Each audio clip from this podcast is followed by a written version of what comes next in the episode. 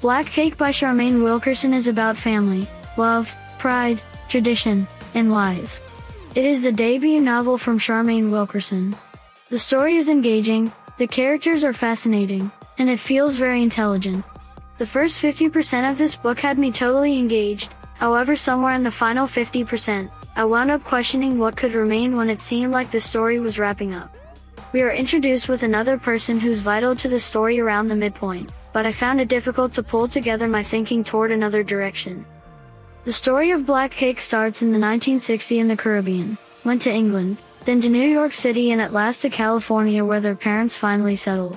When Eleanor Bennett passed away, her two kids, Byron and Benny, were left with a Caribbean dark cake and an audio message. Over the course of those times, their mom's black cake is something that holds that bond back from dissolving totally for Benny. At the point when they are reached by their mom's friend, the two of them need to make arrangements to visit her, together, to listen the recording by their mom. Long enough that more than one visit is required to hear the story their mom hid from them for such a long time.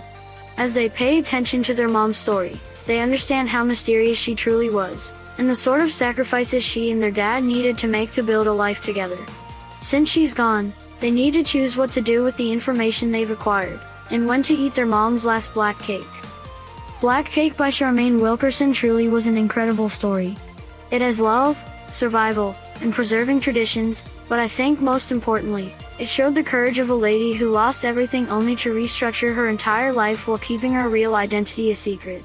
The one piece of Eleanor's past that she clutched, other than her first love, was the custom of making the black cake and I love the wonderful way that was connected into the story.